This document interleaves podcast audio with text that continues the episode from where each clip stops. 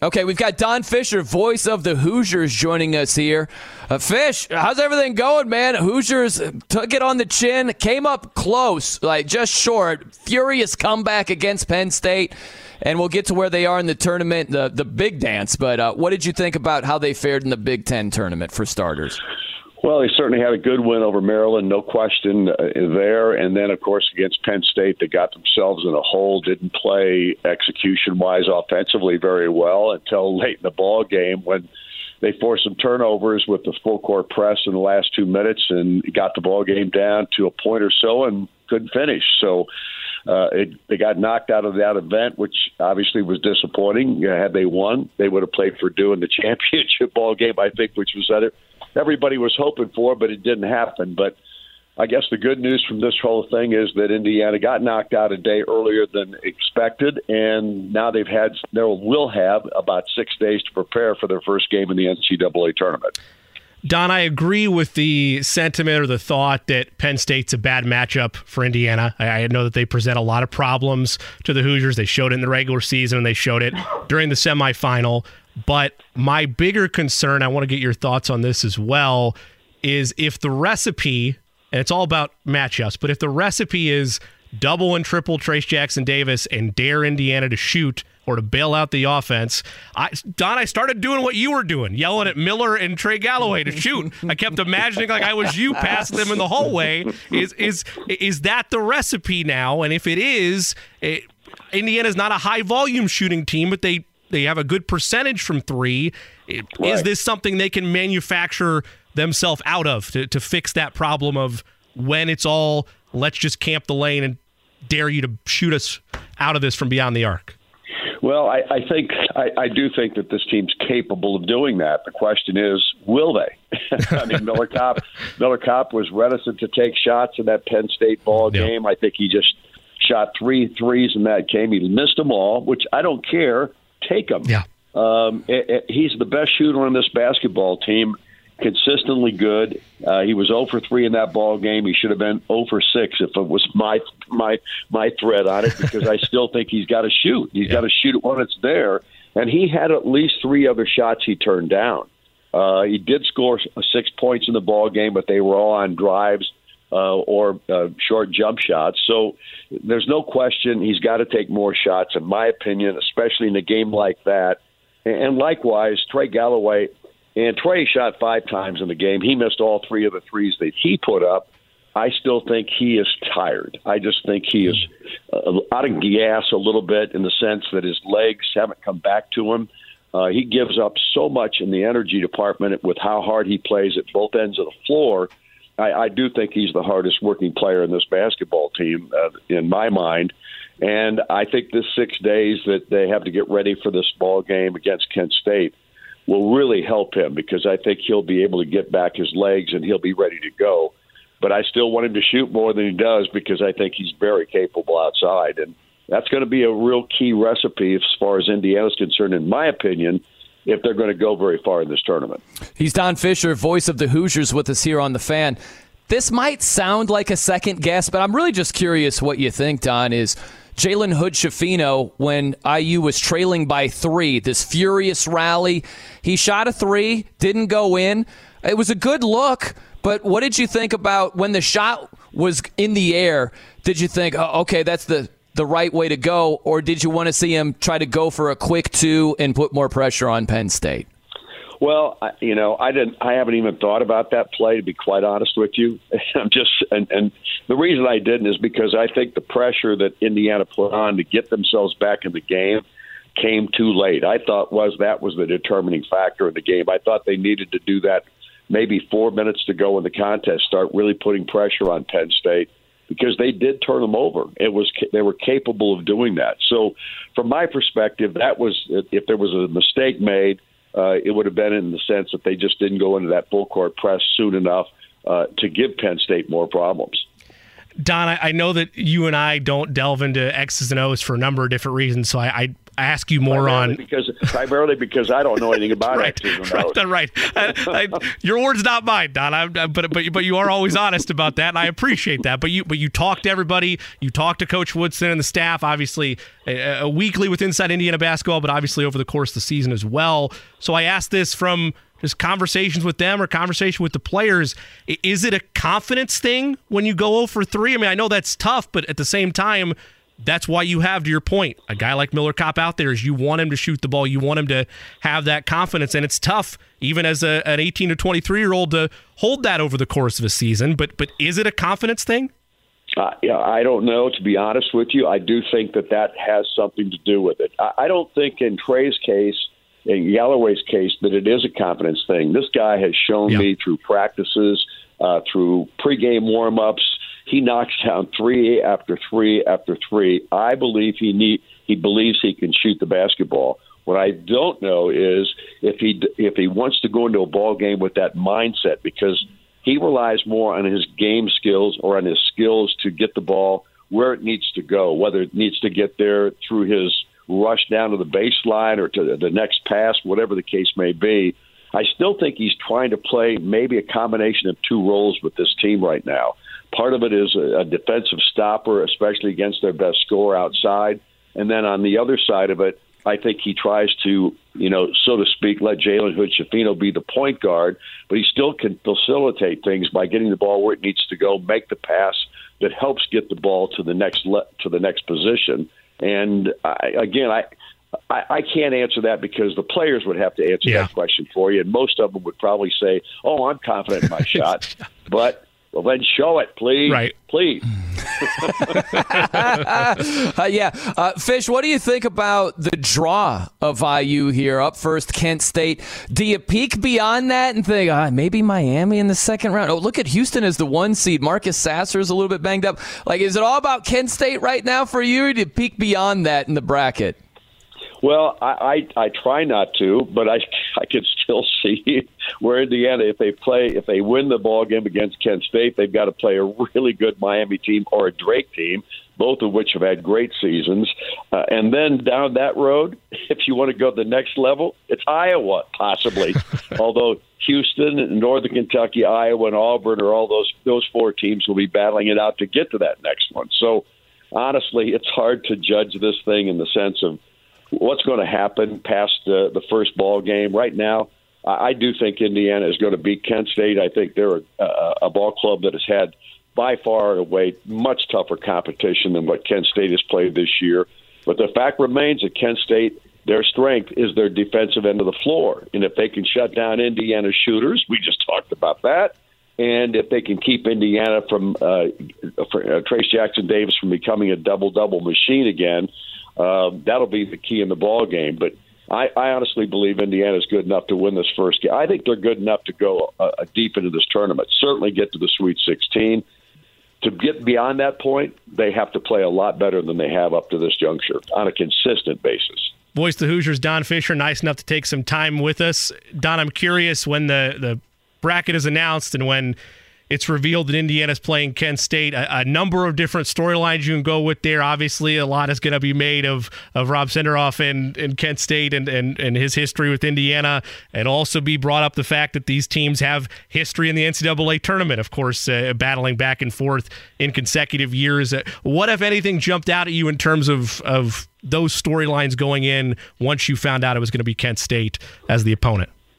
Well, the first thing that popped into my mind was the fact that Kent State took Indiana out in San Diego back in 2000, 2001, and then the next year, Indi- or uh, the the next year, Indiana came back and knocked them out of the tournament uh, with that great run that they had at the end of the 2002 season, getting into the championship game, uh, in which they faced. They faced a really good Maryland ball club, but they knocked out Kelvin Sampson the game before that, which was really cool. Yeah, what do you think, man? Uh, where is Indiana? Uh, We had some sound of Mike Woodson. It was great at the top of the show where he's like, I don't know that much about Kent State. I'm going to dive in and learn all I need to learn, but not just about Kent State, but where IU is heading into the tournament. We've talked about them being Jekyll and Hyde throughout this season.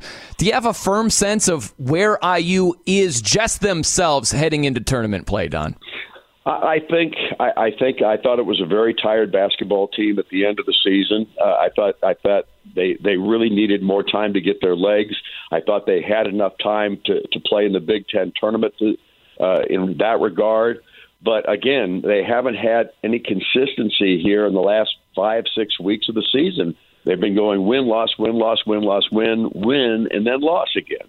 I mean, uh, it's a ball club right now that's a little bit of a mystery in that regard. Can they become consistent enough to make a deep run in the NCAA tournament? Uh, and we'll find out. But I, I do think that the, the the fact that they got beat on Saturday, now they've had what basically they're going to have six days to get ready for Kent State. I think that helps them immensely from a fatigue standpoint. There you go. Well, hey, Fish, I always appreciate your time, man. And uh, hopefully we'll see a deep run from the Hoosiers here in tournament action. I kind of like to see a deep run by all the Big Ten for a change. There you go. Have every have not too many teams get knocked out in the first second rounds, and then you only got like one or two left in the Sweet 16, and they get knocked out. Let's stop that stuff. Amen. That sounds good. We can sign up for that too. but hope you have a great day, Fish. We'll catch you soon, man. Thank you, Don. Thanks for having me, guys. See you. There he is, Don Fischer, voice of the Hoosiers. It's Brian Noe and Jimmy Cook with you here on the fan. Want to welcome in Boog Sciambi, ESPN commentator, joining us on the show here today. Boog, I don't know that uh, anybody has wished you a happy legal tampering period day, but let me be the first uh, with the NFL. Happy legal tampering period day. Is that not That's just right. a yeah? Is that That's not like perfect. the caffeine you needed to just perk you up today, or what? Absolutely. That, that's exactly where I need to be right now. well, we're going to focus in on hoops to begin this discussion. You were just calling the Big 12 tournament. Uh, you're looking at the NCAA tournament draw. Like, what do you think about the bracket in general? Is there a team that you like to possibly cut down the nets and win the whole thing? Not really. I think that there. I, I don't think that there's one super team. Um, I think it's more and more challenging because the you know the Power Five schools I think have more of an advantage now because of the transfer portal, and you know the advantage that the mid majors, at least to me, used to have is that they would have experienced players going up against you know some of the more talented, less experienced players in the in the high majors. Well, now all those kids are transferring to you know to power conference teams, and I, I think that among the power conference teams, it's probably a, a bit more spread out. So, I you know look, I I had Kansas and Baylor, you know, in the Big Twelve each of the last couple of seasons. I didn't think when I watched Kansas win the Big Twelve last year that they were a team that was going to win the national title. So it's it's always really hard for me to figure. Like I think Purdue's got a really good team. Um, I think that Kansas is still capable of it, but I, I I'm I'm not sure. I don't I don't have a strong conviction about any specific team. I really don't. Boog, it's Jimmy. We've talked about all year the, the toughness of the Big 12, and it's been viewed by many as, as the toughest or i obviously the biggest gauntlet conference this year. Going through that week to week and then consuming the Big 12 tournament, being on the call over this past weekend, anything surprise you from how everything played out? Obviously, uh, Bill Self uh, being home and discharged of uh, from the hospital is something that we'll get into as well, but just from on the court, from Texas winning it all, any storylines that played out surprise you in the Big 12 tournament? I was surprised that Texas bumped them like that. I didn't. I, I didn't love Texas's chances, to be honest, going in to that game. So um, I was surprised that Texas just stumped them, and they. And the thing they did was that they really suffocated them with defense. Like to me, the bigger story in that game was that Kansas just could not get baskets. Um, and you know when you're when you're talking about the last two times Texas played Kansas, Kansas was held to under 60, I believe, or right at 60. So, uh, you know that that surprised me. Um, you know, I guess I, I thought Baylor would go another round, but I I would say that it was Texas thumping Kansas in the final. Not just that they beat them, but that they they beat them and controlled it and, and made it pretty clear. Uh, when you look at the one seeds, Boog, who's the one seed? Whether it's Purdue, they, they've got Zach Edey, but the outside shooting leaves a lot to be desired. Houston, they got a lot of talent, but Marcus Sasser being banged up. Uh, Kansas getting Bill Self back. Like of all the one seeds, which is the one team where you're most skeptical of in terms of making a deep, deep run? I don't. I mean, most skeptical. I like. I think with Sasser getting hurt, and then I don't know that I thought that that Houston was the one seed, and like there are some good teams in that bracket. Like I think, you know, at, at some point, um, I think they could score off with Miami. I think Miami's a really good team. Like I think Miami could could take out a Houston. So I, I, I guess that's what I would lean towards them, and and obviously. Um, you know, there's still talent there, but I that's probably the team that I'm that I question a tiny bit. Boog Sciambi of ESPN, as well as the voice of the Chicago Cubs on the Marquee Network. Nice stuff to make some time with us. Boog, from a just to jump back to the Big 12 for just a second, when you look at the matchups that everybody got from a draw perspective, you look at Kansas as the number one seed, and you look at their path. How do you feel about the Jayhawks in a potential matchup with Arkansas and Illinois? And is it as simple as the conference fatigue, a lot of games in a number of days. This rest will be good for them. Hopefully, get Coach Self back, assuming he's able to from a health standpoint. He's got to be okay on that front first. Uh, where are your takeaways on the Jayhawks as uh, a threat in March?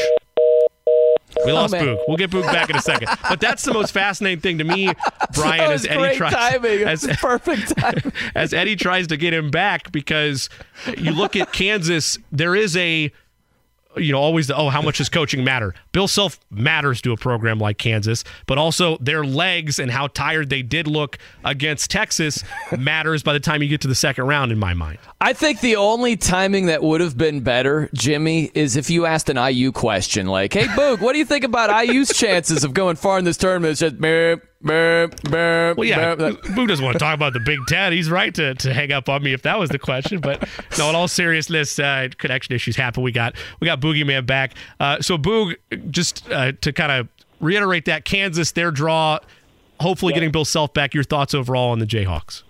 Well, I look. I think the one thing that happens in that conference is it's just such a slog, especially um, you know on the road. But I, I think these teams just get, they get to a place where, um, you know, in some of the years in the Big Ten, it's it's like this as well, where they just know each other so well. They know exactly what they're going to do. They know all the plays that they're going to run, and I think that that these teams find some freedom in getting out of uh, the conference. So I I like their team. I think that you know for for Kansas at you know what you know, if you're watching them play, the thing you eyeball is Jalen Wilson is a really good player. Um, but the games where it's just him, they usually don't win. So he's going to need support from Grady Dick, obviously. But, you know, I think Dajuan Harris, he's a guy that I'd like to see him shoot a little bit more, especially when he gets some open looks from three. Besides Grady Dick, they don't have you know, much shooting to speak of. Wilson shoots it at about uh, NCAA average, 34 ish percent. So, you know, Dick's the one guy you got to honor from the three point line, but otherwise, you know, you got to make everybody else beat you. I like their team. They still, you know, when Wilson's three isn't going down, then he just barrels his way to the basket and gets fouled. And most of the time, you know, he's making his free throws. He shoots in the mid 70s and you know he's a load. So sometimes it's it's an and one situation. So I, I like their team. I think that you know if they went on another run and went deep in the tournament, that would not floor me. You know, Boog, I'm always interested in conference success within the NCAA tournament where you're covering the Big 12 closely. It's been a gauntlet this season. As you well know, if you look at another conference like the ACC, there are a lot of people saying the ACC stinks this year. Do you expect things to generally transition from the regular season to tournament success or a lack thereof, conference by conference? I so I, I don't think that this is look. Let's start with this. You can't. All of these teams are losing in single elimination settings. That is not mm-hmm. going to be the best way to determine uh, who the best league is. So I don't think that you know necessarily what's left in the I think is going to is definitely telling you what the best conference is. I would also say matchup bracket that type of thing factors in as well. So whereas I think the Big 12 is the best conference this year, I, I don't necessarily think it means that they'll get the most teams to the Sweet 16 or you know the, the most teams deepest into the tournament. It just sort of um, I, I, I think that it could. They're still in the NCAA tournament. They're still because of single elimination. I still think you're going to get a, a certain amount of randomness. Boog, I know the Big 12 and working with Fran is a lot of your year in the college basketball ranking. So I preface the question that way. When you look at kind of zooming out, big picture at the field of 64, whether it's maybe some non conference matchups you were a part of, whether it's just visually what you took in from consuming college basketball at the rate you do during the season. Um, who's another team outside of the Big 12 that, that you're really intrigued to see how their path through March goes, or maybe you really like their draw? I mentioned Miami. I think Miami's got a good team, you know, and they're in a spot where, you know, not a, I think what they're a five. Yep. And then I, you know, again, you know, you guys touched on it and you, you know, you, you guys get to, to see Purdue a ton, but you know, Edey's a handful, man. And if they are knocking down outside shots, um, I think they got a really good coach. Um, I, you know, it's certainly if you told me right now that Purdue's going to win it all, like I wouldn't, I wouldn't bat an eye at that. That's for that's for sure. But I think right now we're looking at a really wide open um, NCAA tournament. I do. You know, Boog, with uh, baseball, the MLB season right around the corner. Um, how do you feel about these these changes, right? With the the pitching clock and everything else that's going on. Are you a fan, or you just like I'm? I'm yeah. trying to. Yeah, you're yeah, you're with I it. I mean, I think you got to move it along. I mean, I think it's it's necessary and and it will yield a better a better product. I, you know, look, it's it's what's been happening on the field the last few years is a problem. I think that the players today are better than they've ever been, and it has not been yielding the best product. So You've got it, which makes no sense. So they had to do some stuff to, to get more pace into the game. Um, I like it. Uh, so far from what I've seen, I think that it works. It's not just about making the game shorter. It's that it's just got to feel like there's more happening more quickly. Um, I think that's a that's a big part, especially trying to to pull in younger viewers, younger attendees. It's you know with short attention span theater in the world these days, I think you, you've got to deliver a product that's got to feel like it's moving at least a tiny bit more. I don't love the shift restriction from the standpoint. Um, I, just at a basic level, I don't like the idea that it feels like it's penalizing smart. It's like mm. this guy hits the ball here and you're not allowed to put the defenders there. I don't see a lot of difference between this guy can't hit a slider and now you're not allowed to throw him a slider. yeah. That said, fans don't like the shift, and I, I'm I'm good with with changing it. Also, there'll still be shifts. You know, I mean, the shortstop still is going to be just to the left of the second base bag, so that line drive up the middle that used to be a base hit um, is still going to be an out. It's going to be hmm. those balls. It, it, it's mainly going to affect the left-handed hitters that pull the ball. Uh, I think that they're going to see a few more singles, but I, I, the clock is the thing that I think is going to impact games more than anything, and I, I, I think that that's going to be a real positive. Boog, MLB.com citing a number of different um, you know simulators or, or, or stat machines to kind of project out things. Number of cubs fans of course here in indiana. I think like 78 77 wins is, is where i've seen some of like FanGraphs and stuff like that from mlb.com uh, where do you view this cubs ball club heading into the 2023 season? I, I think that they'll be better. I think run prevention is going to be the anchor. I think that there will be times where they will struggle to score I'm optimistic that they'll be one of the better defensive teams in the National League, if not all of baseball. And then I also would say um, I, I think that it's a division that is not particularly uh, rough. So I, I I think that there's an opportunity to get off to a good start. So I understand where the pro- where the projections are, but I would still say, you know, when you're you're looking at a team that last year won 74 games, you know, the year before won 71. I, I think that if they can find themselves getting off to the type of start where, you know, you're playing over 500, you know, remember, guys, with this many teams getting into the playoffs, if you're projecting at the All Star break as an 84 win team, that means you're projecting as a chance to make the playoffs. You know what I'm saying? Right. Like not in the playoffs, but if you're if you're being projected as an 84 win team halfway through the season, um, then you know they're saying you have a chance to to be playing meaningful games in September. I think that's what people want. He's Boog Sciambi, ESPN commentator, voice of the Cubs. Can watch and hear him on Marquee Network. Really appreciate the time, Boog. Fun, uh, fun stuff. Hope you have a great rest of the day, man. All right, you guys. Thanks for having me on. I appreciate it. Thanks, Boog. Yeah, thank you. Yeah, Boog Sciambi. You know, here's I got a question for you, Jimmy. I'm Brian Noe. He's Jimmy Cook. Here on the fan, want to welcome in Stephen Holder, covers the Colts for ESPN. You know, Steve, I guess the Colts they lost out on the Jimmy G sweepstakes over there as he's going over there to the Raiders. But eh, all, all joking aside, uh, the the Colts they probably need a veteran quarterback, uh, assuming they're going to take a, a rookie QB in the draft. Is there a veteran quarterback that makes the most sense in your mind for the Colts to target? Well, I, I'll start by saying I do agree. They do need uh, a veteran quarterback. I I think the problem is it's a really bad year to need one. it's yeah. not great out there.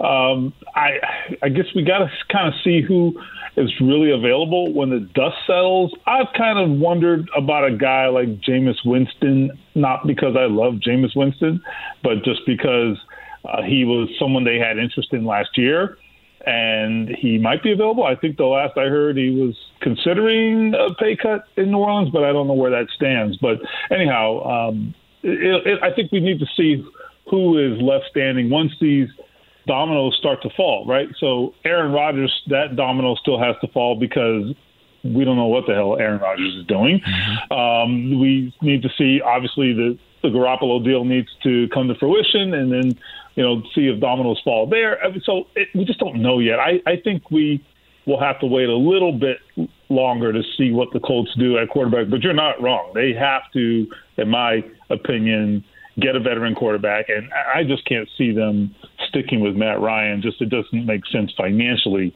to be a, uh, in any in any possible way, in my estimation.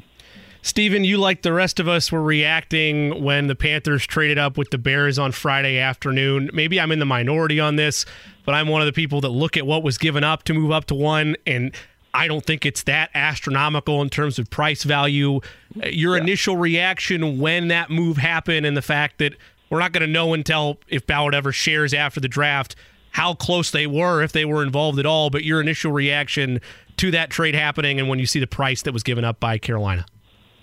So I guess I'm in the minority too because I agree with you. I don't think the price was so ridiculous. I, I think you got to look at it from the standpoint of number nine. I think that's where they were. From number nine to first overall, that is a long way to go. Okay, a long way. And when you're moving that dramatically, uh, you are you're making a move that is going to be seismic for your organization, at least if you get it right. So I don't think it was really that astronomical. I mean, DJ Moore is a good player. They're going to miss him, and and that's going to hurt whatever quarterback they end up drafting. Obviously, that he could have used DJ Moore certainly, but I think the I guess the two first. I mean, once you're coming from that part of the draft, I mean, the two first are automatic. Now, if the Colts coming from number four, if they would have made a deal that involved two first round picks, that would have maybe not sat well with me. I thought if the Colts were going to do it, I would be in favor of them doing it if it were a first rounder and maybe a future second, etc. But I couldn't see them doing the two ones. That wouldn't have felt really good in, in in my eyes. But I think for the Panthers, given where they were, I think it's fine. Um, you know, look, the, the Colts. I really think there's a possibility here, and this is not a new take, but I really think there's a possibility that they just don't see that much difference between mm-hmm. the quarterbacks where they could justify making a huge leap to number one, whatever the asking price was. And if that's the case, if you don't if you don't see a lot of separation between them, then don't make the move. I have no problem with that. I, I do think though they have left themselves kind of at the mercy of the draft board, and, and that is just kind of a, a disconcerting place to be. Uh, what do you think then, as a, a follow up to that, the ripple effect where Carolina moves up to one? Do you see the Colts standing pat at four, or could you see them potentially moving up to three, where they would at least have some say in having no worse than the the third uh, top quarterback prospect? Uh, yeah, I guess it, it it depends on a couple of things. You know, do you have a gut feeling that someone's go- coming for that third pick, right? I mean, and if you do, you may have to be aggressive there. I don't think that'll cost you that much. Um, I'm not. I'd have to look at you know some of the the portrayals of, of the chart to see, the different versions, I guess, of the chart to see, you know, what that might cost. But it won't be that much, right? I mean, it's it would be it would be doable, and and I think the peace of mind going to number three would be huge because they just don't have a lot of peace of mind right now. you know, I, I think they know they're going to get a quarterback, but they really have no control over who it is right now.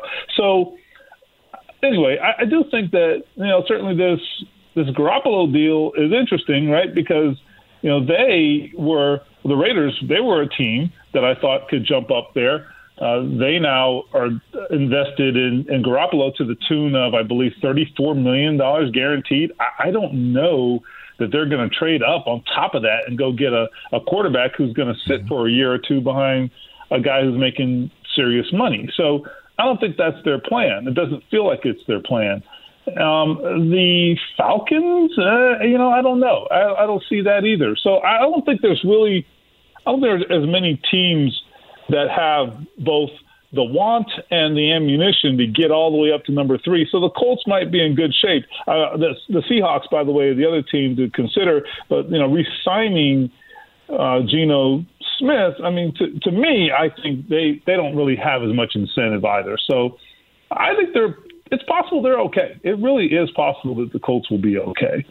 ESPN Stephen Holder, nice enough to take some time with us here in the DriveHubler.com studios. Stephen, you mentioned that, and Brian has mentioned this point as well, that maybe Chris Ballard is of the mindset that there's no QB in this draft that's worth trading up for. We're going to let the board falls how it may maybe I'm reading too much into this, but with all that's continued to be made up of what kind of pressure is on Chris Ballard to get the quarterback right, the fan base is tired of losing seasons or tired of expectations of, oh, let's make the playoff once every five years and then get bounced out in the first round.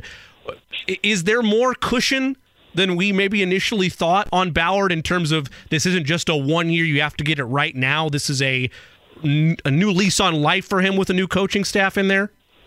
Well, look, I'll give you my assessment, and and I lean a little more to that side of the spectrum. I do not think that he is necessarily standing here under the gun this year because it's a transitional year. Whether whether fans want to see it that way, it doesn't matter. It's a transitional year. I'm here to tell you because you've got a new coach, you're going to have a new quarterback. It's going to be a, a different kind of season, and really, success for the Colts in 2023, I don't think it's really defined by winning 10 or 12 games or whatever you want, whatever number you want to put on it, right? I really think it boils down to is there progress at the quarterback position and is the trajectory of the team different? If those two things happen, then I think Chris Ballard can perhaps uh, sleep well at night after this season because that's really where the bar is. I mean, I don't think the, the goal is the playoffs. I, I don't if, if they make it, great. But like, I don't think the Colts are necessarily looking at this uh, from a, the standpoint of being a contender or anything like that. And frankly, this might be a good thing in the long term. Part of the problem here, and I understand why, but part of the problem is the Colts, I think, have overestimated their their outlook the last couple of years. Mm-hmm. And I did too. Like I was I was guilty of that too, okay? But at the same time, I don't run the team. and and I also felt victim to the same things they did, which is all right, we have all this talent. Uh, we're just a quarterback away. But, you know, the teams that tell themselves they're just a quarterback away, that doesn't mean just any quarterback. And I think we learned that lesson. That doesn't mean you're a Carson Wentz away or you're a Matt Ryan away. And for as much as we like to convince ourselves of these things, they're they're usually not true. And I think there's a lot of evidence about that or of that around the NFL. So what we learned is let's maybe take a pause on on talking about or what are they going to achieve this year and and maybe get the foundation right. I know that doesn't maybe you know sound appealing to to players like Stephon Gilmore and you know DeForest Buckner who are either at the end of their career or in the primes of their career, but that's kind of where the franchise is. He's Stephen Holder, covers the Colts for ESPN, joins us here on the fan. So while we're talking QBs, might as well mention Lamar Jackson. There are some yeah. you know, mock drafts and prognosticators out there that say, hey, the Colts just got leapfrogged. They make a, an aggressive move. They get Lamar Jackson. What do you think the chances are of something like that happening? Well, first I'll say uh, it, it makes a lot of sense. The argument makes a lot of sense, right? I understand it from a from a you know prediction standpoint, but it it, the reality is, I think the way the Colts operate and and the the specifics of their finances, which are important here, I don't project that that's something they would do. And a couple of things. Number one, I mean, there is already a hesitation because people are are somewhat or they they have this trepidation because they don't want to talk about a guaranteed deal with Lamar Jackson. That is not a a, a precedent they want to continue setting, right? We know about that, but even beyond that, I still think there's some there's some uh, value in at least picking up the phone and talking to him and saying, "Hey, well, what would you settle for?" Right? I mean, mm-hmm. you don't know that because you haven't talked to him. Any team that I know of. So I would like to see at least a couple teams do that and say, "Hey, okay, maybe we don't guarantee the whole thing, but let's talk about how we how we can structure a deal." Now, so why wouldn't the Colts do that? Well, number one, I just think the the guaranteed upfront money is going to be out of the range that they are comfortable with. Now, I'm not saying they should or shouldn't do it. I, I think it would be a, a beneficial move for them. I think you could argue this would be um, the biggest shift in the franchise in a long time if they did something like that. The problem is the way they structure their finances, they are very much year to year as much as possible, you know, with their commitments. If you go and sign Lamar Jackson, now now you are you are locked into huge sums of guaranteed money for many years to come. Now that's what it takes, and that's fine. But again, that from a philosophical standpoint, that's not something the Colts like to do. Uh, they're a small market team, that's a part of it, and they can't generate those big sums of money that are outside of the revenue sharing structure that you can just pocket. You know, the the Patriots can do that. The the Cowboys can do it. Um, the 49ers can do it, right? Big market teams, big money, lots of rich people in those markets. Uh, that's that's a lot tougher here, and I think that is a factor. I'm not saying they can't do it, but it makes it tougher to do it. Stephen, you mentioned the fact that perhaps the Colts don't value a lot of difference between these quarterbacks. I I really liked Bryce Young. I really like CJ Stroud. I would have liked to have seen the Colts move up. They don't do that. Now they're at four. Let's say, for the sake of argument, it's Levis or Richardson there or the other two doors you go down, taking the best player available, like a Will Anderson Jr., like a Jalen Carter, or you trade back and you let things play out differently and gain more draft capital or drain another piece. I guess two parts. What would you do, and what do you ultimately think is going to be the deciding factor for the Colts with what they'll do? Well, I think the if you're left with those two quarterbacks outside of well, let me put it this way: if if C.J. Stroud and Bryce Young are gone, right, in whatever order, uh, then I think it's it perhaps is a choice between Anthony Richardson and Levis, as you said. I think the higher upside player there is Richardson. I just I really think that there is a limitless upside there. Now you could strike out. It, this could be a complete catastrophe. Okay, I, I admit. okay, we don't know, right? I mean, he's only started 13 games, so what the hell do we know? Mm-hmm. But I, I do think that the upside there, and if you if you structure the offense the right way, if you if you uh, sort of bring him along at the right pace, and I think they have the coach who can do that. To be clear, uh, then I think you know the the potential is really limitless. And I will tell you right now, I know this for a fact. They really like Anthony Richardson. They are quite interested in him. That is not rumor. That's true. And and they have they've spent a lot of time investigating Anthony Richardson and whether he would be a fit. So I actually think that could be the guy. Um, and so I, I don't see the, the trade down. For me, I, I just don't know. I, I don't know that you have I, I think even if you got a great player at another position, if you're the Colts, you can get a great player at another position, and that would be wonderful, right? I mean, an elite player, Pro Bowl level, say. And if your quarterback play is still dismal, how much progress have you made? None in my in, in the grand scheme, right? And so I just don't see how it helps them uh, get where they want to go and truly, meaningfully move the needle. Stephen Holder joins us, covers the Colts for ESPN.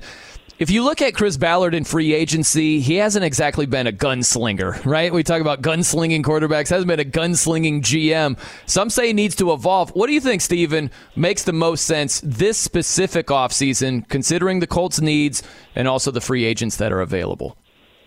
I mean, I I have said that, and I, I wrote this, I wrote about this the other day on ESPN.com. I really think that it, it's an off season where you could argue – he needs to loosen up a little bit, and, partly because he is. I know I, I mentioned earlier that he's not likely to be fired necessarily unless it's some catastrophe this year, but but I do think he's under pressure, and I think for the for the long term to get the needle pointed in the right direction, uh, I, or the arrow pointed in the right direction, I do think there is some benefit to to being a little more aggressive in free agency.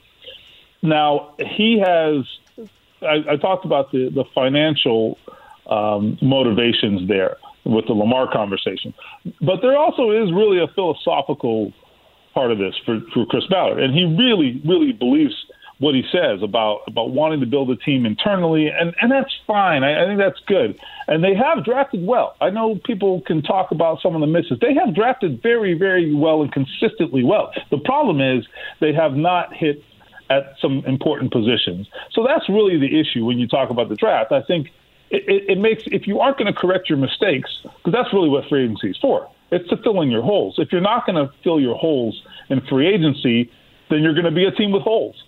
and I think last year, I believe, really emphasized that. Now, look at last year free agency. Um, uh, take a guy like Stephon Gilmore. Uh, look at the impact he had that was a, a, huge impact. I don't think we gave him enough credit for how he played last year. He was on a really bad football team. I get that, but he played great. And to a lesser extent, you had, or, or just a slightly different manner, you had Yannick Ngakoue. Now that was a trade, but I'm just showing how an how an off-season acquisition can make an immediate impact. Now, granted, he has some weaknesses in his game, but they're not going to give back the ten sacks, right? I mean, so so I do think you can make a concerted difference by filling in areas.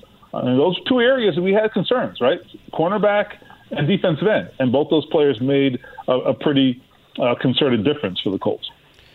Stephen, last thing on my end, you've already mentioned a little bit. Uh, you had a tweet earlier today, Bobby Okereke likely to get a payday elsewhere. When you're tracking free agency and as we get closer and closer to moving on from the tampering period and ultimately when these contracts go official, uh, where do you rank the importance of, of in-house decision the Colts going to have to make with their free agents? Yeah, I, I think the Ngakoue decision is interesting because, you know, under Matt Eberflus, he would never be here. but I think that the run defense is just too important to him. Now, Gus Bradley was willing to bend the rules, was willing to bend a little on that, and, and that's why he he likes Ngakoue. So he's got a big advocate in the building. He he's not everybody's cup of tea. So I'm interested to see what happens there. What is his market? And if his market is not really strong, uh, can the Colts get him at a discount? Maybe that that's possible. I mean, he's been on five different teams, and I think that is is kind of telling. Uh, so the other guy for me is Okereke. He's he's the other big ticket name. I just I don't know. I just think for the Colts, they have drafted well at linebacker and have proven that they can find uh, and develop guys at that position. They've done it well every year. Zaire Franklin's a great example. Uh, what the emergence that he had last year. So I, I think that someone's going to overpay him uh, more than the Colts are willing, and I think that means we have seen the last of him. And then, really, for the rest of the team, there's guys like Rodney McLeod. Uh, Rodney has to decide if he's truly in for next year. I know there was some decision on his part. He's played 11 years. Does he want to play again? Uh, and if he does, does he come back here? Things like that. So there's some some pieces, some smaller pieces, though, that are also critical to the bigger picture, and they'll have to make some decisions on those guys. You know, Steve, you got this covered by all angles, man. You're doing a great job. I'm just curious what right. you do to unwind. You know, when you're done talking about Rodney McLeod, what do you do to clear your head over there? Well, I mean, I got to keep a, a, a, significant amount of whiskey on hand for sure, or bourbon, right. I should say, and uh, and the occasional cigar. So that keeps me sane. there you go, man. Well, hey, whatever works for you, keep doing it, man. But we appreciate the time today. Hope you have a good rest of the day, Stephen. Thanks, Stephen. All right, you guys talk soon. All right, for sure. There he is. Stephen Holder covers the Colts for ESPN. Bourbon and cigars.